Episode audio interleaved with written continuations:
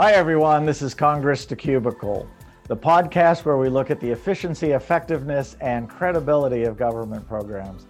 I'm your host, Steve Goodrich, the CEO of the Center for Organizational Excellence, and we're kicking off season two. With me today is Blair Duncan, who's the Chief Human Capital Officer for Health and Human Services. Welcome, Blair. Thanks, Steve. It's great to be here.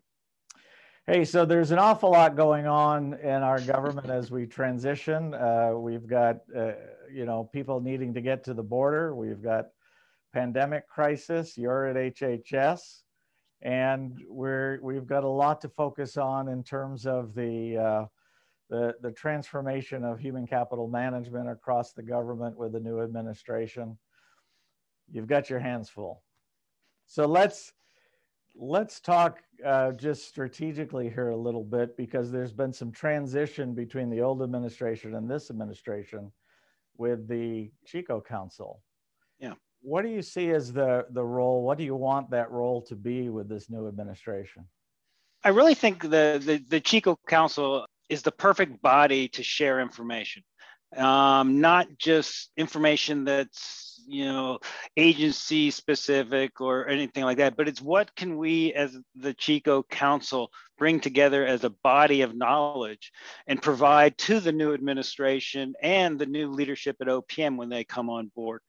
That's what i think that organization can really fulfill the mission of broadening what we as human capitalists have available in our toolkit all of us CHCOs out there, we're all doing our thing, but that CHCO Council is the place that can be brought together and provided not just you know across all of us. Uh, there's a lot of good work being done in the CHCO world, in the HR space, in the government, but it's relatively siloed. So we need that body, the CHCO. I believe the CHCO Council to become that group that brings us together shares those best practices and honestly coordinate across agencies that's what we need. We need that we need that assurance that they will help us do things in a different way. So that's where i would say that CHCO council from my standpoint that's where the big value is. Their ability to bring us all together as one community and share information and actually do something much bigger than changing little legislations here and there but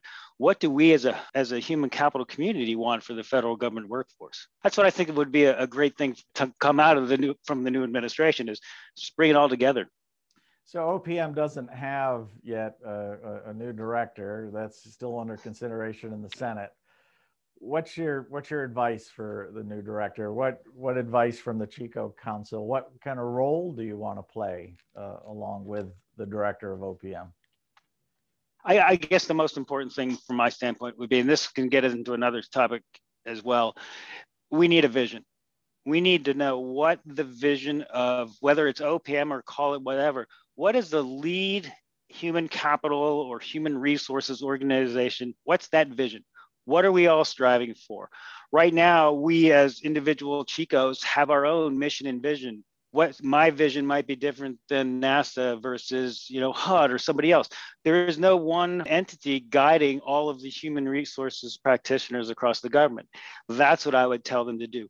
Get a mission and a vision, and we're all striving at least to something because right now we're not.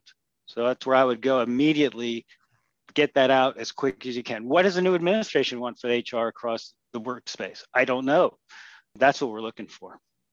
So within within that context, and as, as, you know, I worked last fall on putting out a set of recommendations for human capital reform, mm-hmm. which actually also included a, a, big focus on OPM and reconstituting OPM with with some strategic capacity.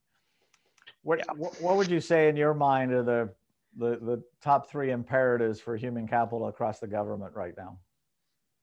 Well, there's a lot more than three, um, but I'll, I'll, just. I was asking for just the top three. Just the top three. You can give more if you want. Uh, I, I, I believe the first imperative is what I just said. We need to all get aligned to some mm-hmm. strategic mm-hmm. goals. We need to see what the new administration wants from the CHCOs and the HR representation throughout the government. So, I mean, that to me is, is the key imperative whatsoever. Give us the direction so, and we can help you get to that direction if we know what vision is. Um, we have to change the culture of HR. It's imperative. it, it is absolutely imperative that the culture of the government HR changes. How do you change that? I'm not sure, but I would say, along with changing the culture, we have to change the business model of HR within the government. Right now, we're still steeped in old practices. And the business model of HR is HR is uh, in charge. HR will tell folks this is how you will do these types of activities when it comes to hiring people. So we need to flip that model around. We need to focus on the customer. We need to define who the customer is for whether it's OPM or even an agency like myself. Who's the customer now? Nothing of that nature has been ever thought of or brought out from a strategic standpoint from the government. That's what I think we need. So, hiring reform is important. Uh, you know, eh, all, they're all important, but if we don't change the culture and the way we look at things differently, then we're going to keep doing the same things that we've been doing, and we're not getting there we all know that there is a huge, huge problem with recruiting junior folks into the federal government. It's huge. Yet we're really not focused on that because we're, we're focusing on hiring reform, not in that's not pinpointing a specific population that we're after. We've got to identify where those pain points are, work within the left and right limits of current laws and regulation, but also on the back end and on the sides say what do we need to change to make it better in the long term? So all of those things are imperative in my mind so i need a vision. I want to really go after those things that we can be that are impactful but also not that's going to take you know civil, civil service reform isn't going to happen overnight if it ever does. But there are small things major things that we need to focus on to attempt to fix those current problems that we have. And so I don't know if I answered the question. I probably said about six things there that I think are very important. Uh, I could keep going. I could say classification needs to be taken care of, uh, retirement processing. Right? Yeah. Yeah. Well, you bring up a lot of good points, and and you're right in that, you know, this uh, government you know the under age 30 crowd is less than you know 5% of the workforce. Yeah. in the private sector it's 24% of the workforce. When you look at other federal governments across the world it's in the 18 20 to 24% range. Us government stands alone at under 6% the technology workforce under age 30 is less than 2% in the federal government and those things need to be addressed and we can't wait for a hiring reform to do those. We need to fix those problems now and, and i believe there are ways to do it. We at hhs have had a lot of uh, innovative practices brought up about um, where we're now sharing certificates within our own organization. In other words you know for for those that are listening we can freely share resumes across hhs that in the past we were never able to do. Well that needs to be expanded. We have to do that across the government and that's going to take an organization, top leadership to make that happen. I can request to share it, but it's going to take an OPM like organization to say, this is how we're going to put this into practice. And we can't wait two, three years to do this because we are losing people every day because we can't get them. And I want to go back to one thing. I think one of the main things that are needed is what you and many of the, uh, the NAPA study said where's the strategic arm of uh, the, the federal government human capital workspace? Mm-hmm. There isn't one. No one's looking, at least that I know of personally, that is looking into the future. What's needed, you know, is not what are we going to tweak legislation wise to fix the current problem, but five years down the road. Who's looking at? I know that the current OPM leadership is looking at the future of work that should have been started a long time ago. We're already behind the power curve on the future of work when we should have been doing that before. So that's imperative. We've got to start being forward thinking. Well, I think that, you know, the future of work initiative, at least initially looking at things like telework, post pandemic, those kinds of things. And I'm not suggesting they're not important, but what about the way people want to work? You know, do, do they want to easily be portable from agency to agency so that they work on projects of interest to them? They, they want to be able to move in and out of government easily. How do we attract and retain the workforce that, that the government really needs? I don't know the exact answer, but 10 years ago, we were discussing on ramps and off ramps for seamless transitioning of civilians in the workforce mm-hmm. into the public sector workforce. But where did that go? I don't know. Those things have got to be built, they have to be communicated, and they have to be something that is doable for the new generation of, of workers. I mean, we, we've gotten rid of defined benefits, except we have them in the federal government, but the new generation, they don't have a retirement. So they're not coming into the federal government. If they do come in, looking for a career. Yet we're still hiring like we're hiring you for a 30 year career. It's very difficult to get in. It's extremely difficult once you're out to get back in. And oh, by the way, if you do leave and you come back in, you're starting fresh. It makes no sense. Where's mm-hmm. the seamless transition in and out? It could all be done, but no one's focused on it. Well, within that construct, there's a recent GAO study that indicated that new hires into government actually it was a little over 60% of new hires leave their that position within two years sure. they may stay in government but th- there's a tremendous amount of portability being driven by the workforce oh. not by the agency oh absolutely and it, if that's the case then why don't we just freely hire people for two years make them accepted service let them come on come on two years and after two years we'll both reassess whether you stay or whether you go but we don't do that you get your 12 month your I forgot the exact term right now, but for 12 months you're on you're a non-career uh, mm-hmm. employee, and then after that you're a career employee. Well, that's not what these people want. Why don't we let them try it out? Hey, why not? It's no harm to let people come in to try it out. I think another piece of it is is we have to change the mindset of the current managers and supervisors in the federal government. Uh, how many times have I heard, I don't have the time to train somebody new. I have to have somebody now that can do the job. Well, that's why we're not bringing new people in because we're hiring, we're just shuffling the decks with the uh, GS 11, 12s, and 13s. They're just shuffling between agency and agency, and we're not building any bench strength for the future. It's because they don't have time to train them. Well, if that's going to be the way we go forward, then we'll never fix the problem. This is a holistic type of activity that needs oh, to be is. done. And you know, you get pay comparability. Oh. You, you've got portability of retirement. Yep. There's a lot of things that have to come together and change, and that's one of the reasons we need a strategic unit of OPM Absolutely. to be analyzing this, designing, yep. trying out, piloting, getting things done it, it goes back to, for instance, shared certificates. If we prove, we have proven in HHS that it is the way to go to hire to make hiring much more efficient. But what it doesn't fix is the problem of new people into the federal government. I can shuffle the deck much faster, but I need that. I need. We used to call them tiger teams and all those things, mm-hmm. but that's strategic. Uh, the best and brightest people focused on these types of things, or we're going to be sitting here you know, a year from now going, gosh, I wish we could have done something, but we're not focused on it. So I totally agree, Steve, that that is one of the key elements that has to change quickly, or we're going to be here in the same boat for a while. So, how do you get with Congress or the administration? How do you make this stuff sexy so they pay attention to it? you know it's i and i get the yeah. need to pay attention to infrastructure and the border issue and the covid crisis and and all those kinds of things but fundamentally you know with FITARA for example a few years ago we got focus on it not perfect yet but the the scorecards are in place. People work towards them. We've got the modernization act that allows for investment in these kinds of things.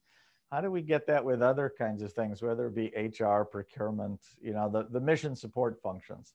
How do we make them sexy? um, usually not sexy until something's failing, you know, the, the, the tipping. And when it comes to human capital, human resources, we all thought before it was the, the retirement bubble. Oh no, though everyone's going to retire and we're not going to have anybody there. But has anything changed because of that? No, mm-hmm. it's still there, except people are now working longer.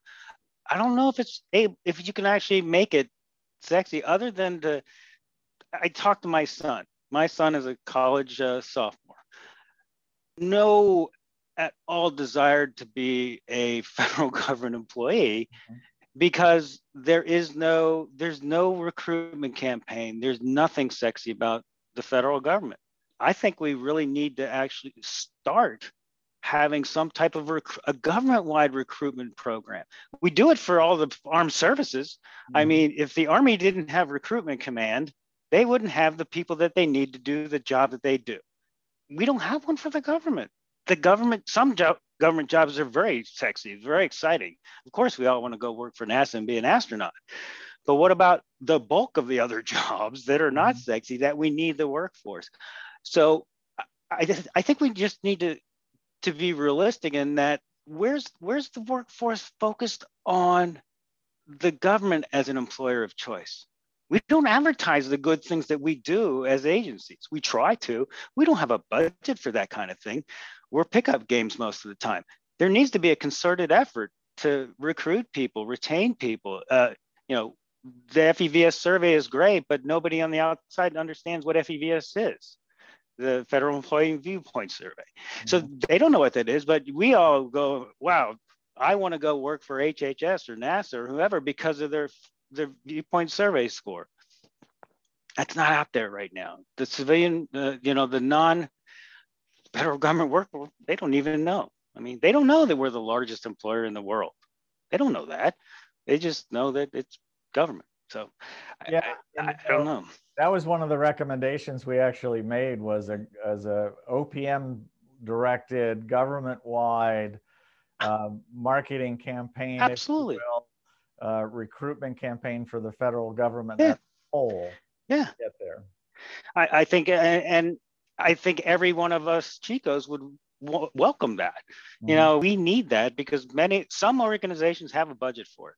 Some do, some don't. But the ones that do have a budget for it, they're very one off, very specific, usually, you know, scientists or something of that nature. But for the general population, it's not something that's uh, out there. So what I would say to that, Steve, you want to make it sexy? I would have a team of people in OPM focused on how do we hire new employees in the federal government. Who is my client? It is every single 18 to 26 year old person out in the United States that is eligible for a government job. How do I get those people to come into the workforce? What do I need to do? How do I change hiring? Mm-hmm. How do I change my recruitment efforts? What things can we do as a, as a government entity to attract these people? I'm not saying keep them there forever, but get them in. We have to overassess. And when I say overassess, I'm saying if I have a requirement for five people in my organization at a junior grade, I need to hire 10. I need the budget to do that because attrition will uh, naturally occur. There's no longer hiring for the 30 year career. We have to overassess if we're going to get our mission done.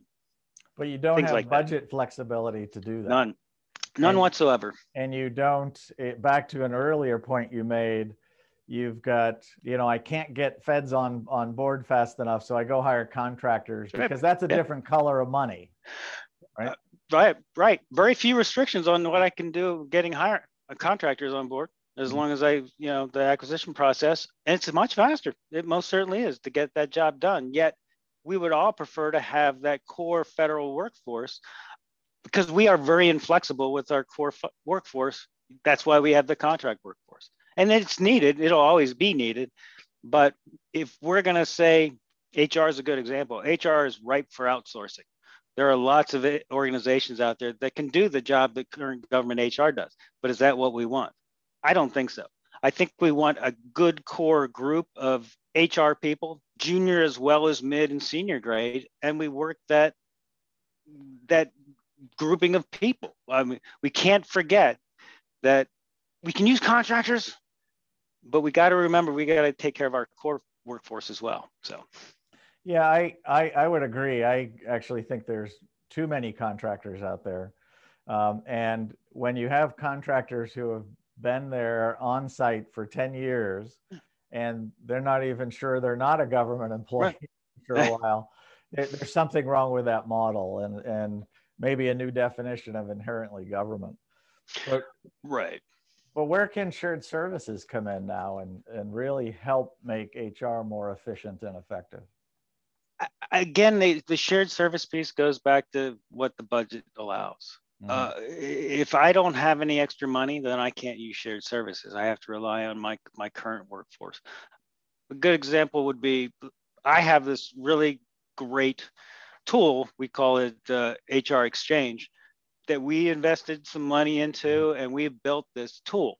In a normal world or normal governance space, I am the owner of that, and I shall not give that to anybody because I built it. I paid money for it. But with the new technologies and things that are available, it's easier to say, here, just take it. Just take the code, recreate it in your environment, and it's free. And I'm doing that. I think we need more of that. We need more sharing across government agencies, not from a fee basis, but from a technology basis. And I'm not IT, um, but the new software packages, whatever we call them, uh, that's possible. Where I can just say, here, you go buy that that service agreement with this organization.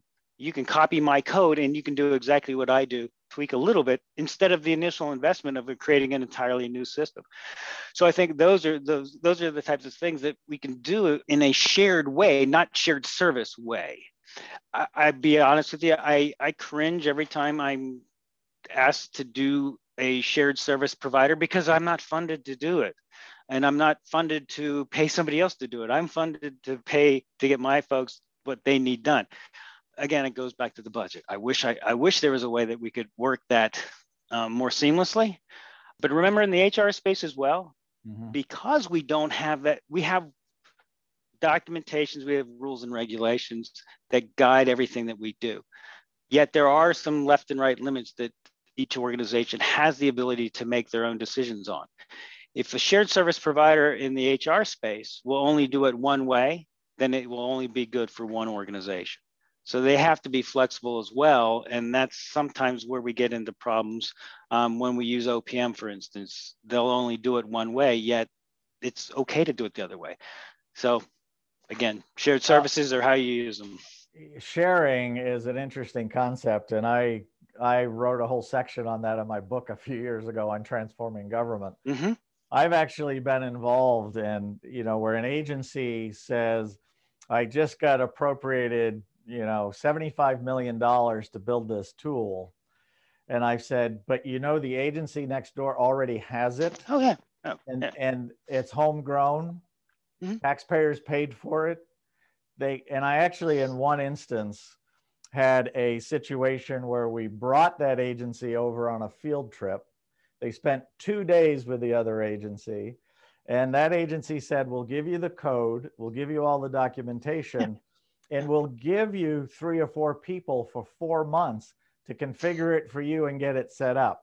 You shorten your lead time from at that point from about 24 months to three months you go from 75 million to about 2 million in costs and you're up and running yeah. and more efficient.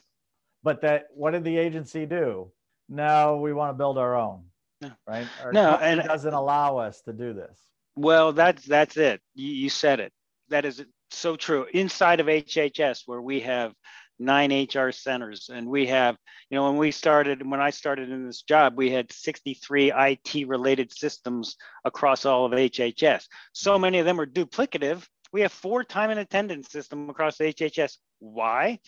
Because somebody wants to build their own and they don't like that one or that one. I own that one and I don't want to pay you to tweak your system. And we pay exorbitant amount of money for licensing and all the things that we need to do that is not necessary. We can consolidate so much of this mm-hmm. into a very, and I, and I will be honest with you, along with the OPM, uh, you know, strategic arm of OPM, right next to that is the forward-thinking IT consolidation slash how do we get one seamless system across the entire federal government? If we don't get there, we will never get our hands on data. I'm sorry. It's well, it's all over the place. I can't get there without that. You're you're absolutely right. And one of the things that was noted in our study was, you know, the government's payroll is a little over 300 billion dollars a year. But beyond that, nobody knows how much is spent on human capital management across the government.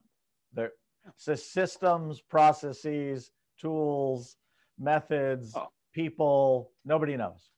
And you have also an augmented contractor workforce that add, oh. so everybody likes to talk about the, um, the, the staffing ratio from HR to, to agency staff, but nobody right. knows how many contractors are in there. So oh. your number is always bogus. How do we? Oh, it's it always, always bogus. And, Absolutely. And make it efficient in the in the process. Yeah, um, that's why that the data piece I think goes back to what you you were saying before.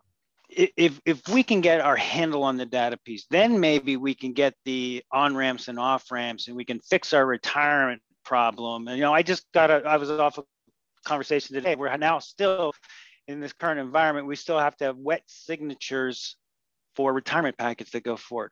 We can't have that, and that's an IT as well as it's a policy uh, retirement issue. done by hand. It, it, it's insane. Yeah. It's truly insane. But and there is no, and what's really I think important over the long haul because we are the federal government. We are huge. We have so many. We need to be able to attract people and let them come back. Where's the central repository for people data? we we have these great caves out in uh, you know out west a little bit here that holds millions and millions of people's personnel files, but we don't have anything that's tracking individuals today. Each agency has their own different system. We do have EOPFs or you know electronic personnel files, um, yeah, but guess what? My file is held eye. here it's it's insane. and there's been a plan for an EDR system for a while, but nobody's funding it or paying attention to it. But you got to pay attention to it. Yes. You got to get Congress right. to act on it as well. Right. Exactly. Yeah. Yeah. Um, totally and, and want to do it. So when I say make it sexy, what I really mean is pay attention to it. and give us some funds. We can. I mean, there are so many. Like I said before, there are so many great CHCOs out there, CHCO agencies, eh, or folks working within the CHCO community, pilot something, show that it'll work. And, and we are more than happy, and everyone knows that HHS will pilot anything because I'm here. But there are a lot of other CHCOs that want to jump on that pilot bandwagon because we all know it may not be sexy, but it is urgent. We need to do these things now. We can't wait. Fully agree. Blair, I, I, appreciate your time today. This was interesting and fun. I know we can spend hours talking about this, and there's so much yeah, that's can. needed, but thanks for coming on. Uh, everybody, Blair Duncan, the Chief Human Capital Officer at the Health and Human Services. Appreciate your time. Thank you. Thanks, Steve. Great being here. Enjoyed it. Thanks for tuning in to this episode of Congress to Cubicle. We kicked off season two. There'll be a total of six episodes in season two. If you want to watch them or look back at season one, the six episodes there, you can go to our website, center4oe.com, or all the major podcast outlets or YouTube. If you want to get a hold of me to talk about anything, you want me to look at another topic or comment on the topics we have, reach out to me at steve at center4oe.com. Have a good day and look forward to seeing you in our next episode.